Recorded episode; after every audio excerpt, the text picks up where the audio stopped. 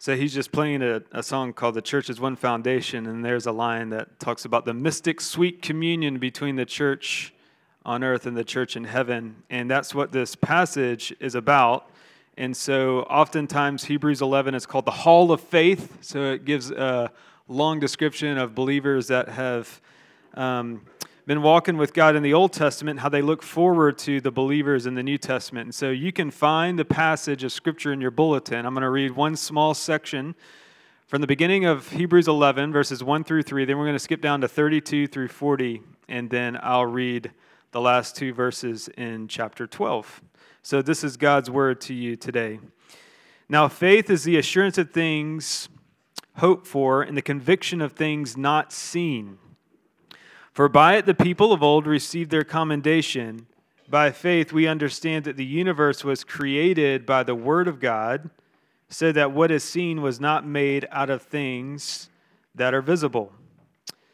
Then skip down to verse 32. And what more shall I say? For time would fail me to tell of Gideon, Barak, Samson, Jephthah, of David and Samuel and the prophets, who through faith conquered kingdoms enforced justice, obtained promises, stopped the mouths, mouths of lions, quenched the power of fire, escaped the edge of the sword, were made strong out of weakness, became mighty in war, put foreign armies to flight. Women received back their dead by resurrection. Some were tortured, refusing to accept release, so that they might rise again to a better life. Others suffered mocking and flogging and even chains and imprisonment, and they were stoned. They were sawn in two. They were killed with the sword. They went about in skins of sheep and goats, destitute, afflicted, mistreated, of whom the world was not worthy, wandering about in deserts and mountains and in dens and caves of the earth.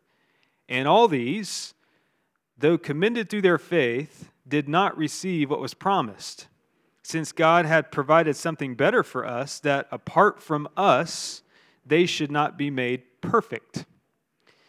Therefore, since we have been surrounded by such a great cloud of witnesses, let us lay aside every weight and sin which clings so closely, and let us run with endurance the race that is set before us, looking to Jesus, the founder and perfecter of our faith, who for the joy that was set before him endured the cross, despising the shame, and is seated at the right hand of the throne of God.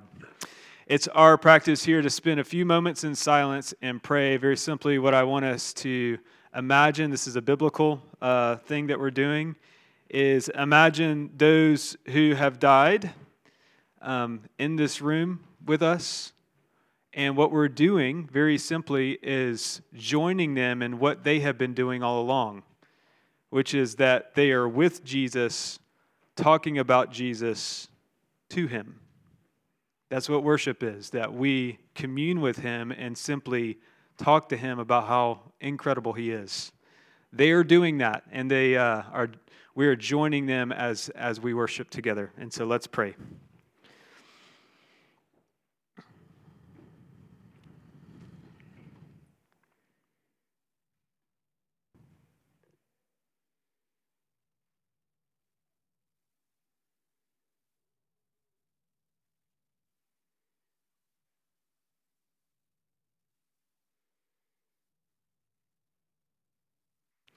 Father, Son, and Spirit, we come now to the throne of grace, which was opened up to us by Jesus Christ and by his blood, and made possible for us to become aware of it by the Holy Spirit.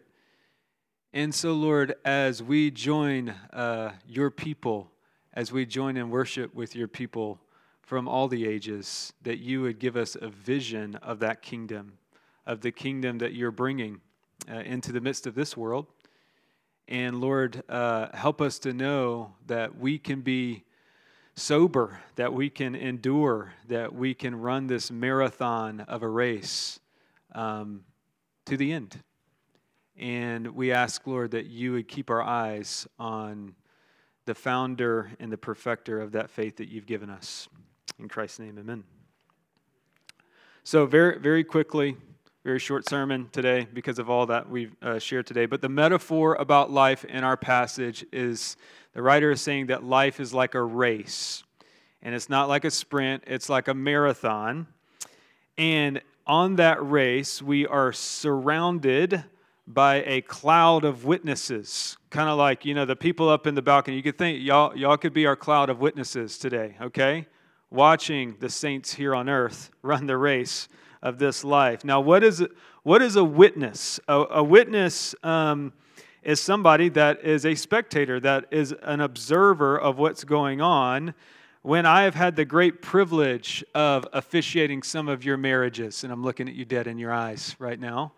Um, there is there is all sorts of very holy things that happen in marriages uh, and especially on the wedding day but it's very unique when you watch the bride come down the aisle it's beautiful if you watch the groom's face also beautiful um, but there is another moment that i would say is just as holy and it's when the the father hands the bride off to the groom and then everyone sort of is, is a spectator of this union coming together for the first time. And you kind of see, and I have, I have uh, the couples stop and just look at everybody's face, even though it feels a little awkward.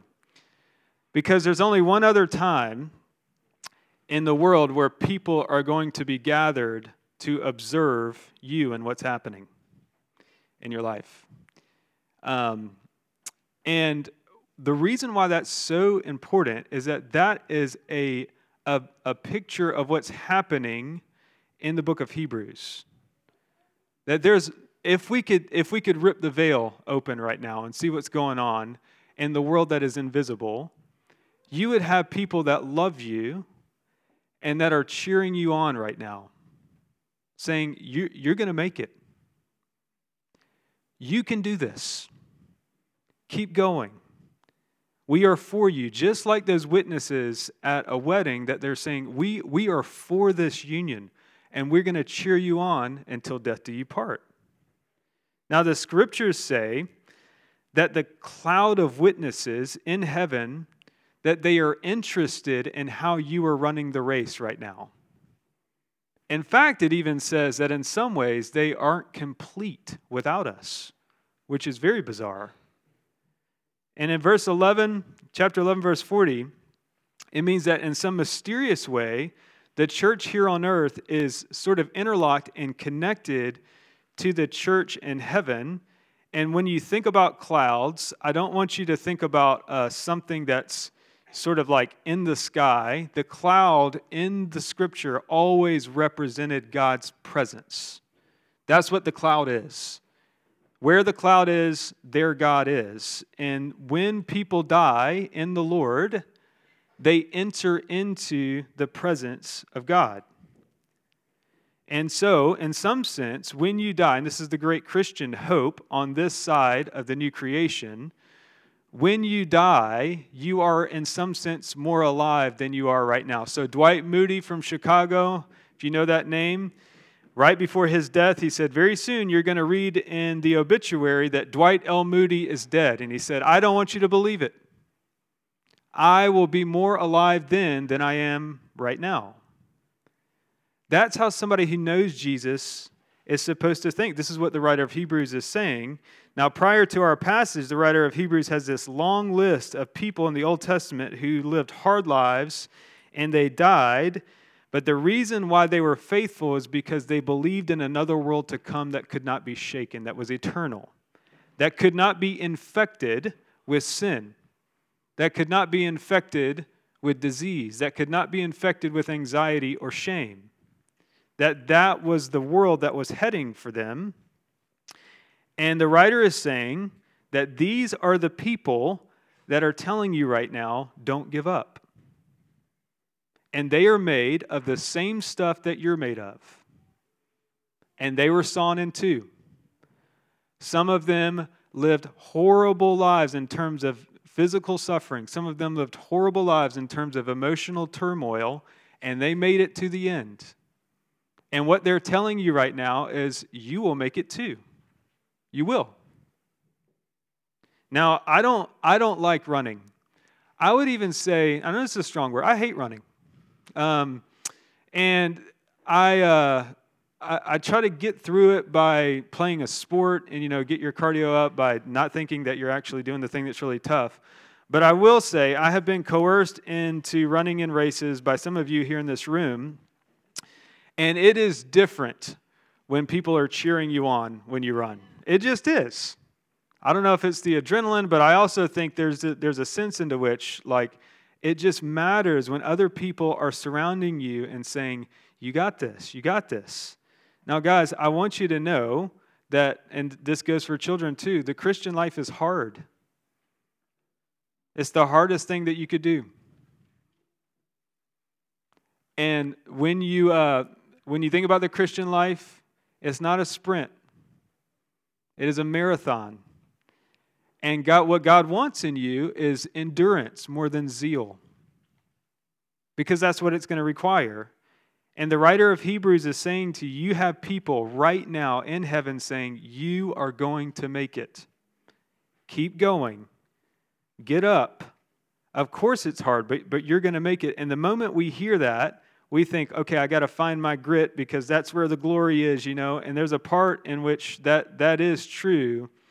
But in the end, that's not going to get you through in this life with the Lord your toughness. What does verse 2 in chapter 12 say? It's that when you run, you're supposed to be looking at somebody. Look, what we've been saying all along at this church is that this is how the gospel changes us, not just our wills or our, de- our determination, but to be, to, to be in Christ is to be a different type of runner, is to be a different type of human being. And the reason why is because the real way that you're going to get through suffering, the real way that, that many of you in this room are going to get through the thing that you're dealing with right now that is so terribly hard, the real way you get through it is if you look to Jesus Christ and you know that I can't face what I'm facing in this life through, through sheer determination and will, but I'm facing what I'm facing in my life because He faced it for me. That He's literally facing what I don't want to face right. He's facing it for me. It says in our text that He is the founder and the finisher of our faith. He's the archegos, which means He solidifies our faith and he's the teleiotes, which means he's going to bring to completion what he starts in you, no matter what. And you can't thwart the plan. You can't mess it up. You cannot mess your life up. The reason why is because you are in Christ. And guys, he finished the race. He, he blasted through the finish line. And when you have weak faith, that's fine, so long as it's in the right object. It doesn't matter the strength of your faith. It doesn't matter how fast you run. It doesn't matter if you're tired in this season. It does not matter what you've done. If you believe in Christ, you will make it. And it's one thing to have clouds of witnesses saying you're going to make it. It's another thing when God says you will make it. Because they're like, well, how do you know? And he says, because I've seen the end of you because it's in me. That's where you that's where you belong. That's where the that's where when we when we take communion, that's what lasts eternally. Like the tree planted by the stream of water that yields its fruit in its season. And so look, y'all, your current strength or lack of faith in this season doesn't really matter. What matters is that God will make you perfect and is continuing to make you perfect. And when that when you understand that that's what faith is, that your faith does not save you. Jesus saves you through your faith. When you grasp a hold of that, the self that we've been talking about in the book of Esther gets lost in another. And you realize that my life is actually about Jesus Christ. That's how we let go of sin and shame. That's how we despise shame because there is no shame in Jesus Christ. And so you come to this table and you say, I'm full of shame, or you have something in your life that you don't want to be exposed, and you say, That ain't who I am. This is who I am. I am perfect in Christ. that to know in some mysterious way this is what it means to be the people of God, that we sit already ascended on high with the saints who have gone before us, and that when we come to this table, y'all, we really do, we enter the throne room of God in a, in a spiritual way. And you sense that this is home. This is my completion. This is who I belong to. These are my people because they're with Christ. And we commune. When we do that, we commune with the saints here on this earth in a universal way, but also the saints in heaven. Father, we thank you uh, for your son Jesus, the founder and perfecter of our faith. We look to him as we run this race, and he looks to us as we run the race for him. Um, and Lord, I pray that as we imagine uh, the saints that cheer us on through through this world, um, that we would be found in Christ and that we would be strengthened uh, at this table for nourishment along the way. And so, Father, please commune with us.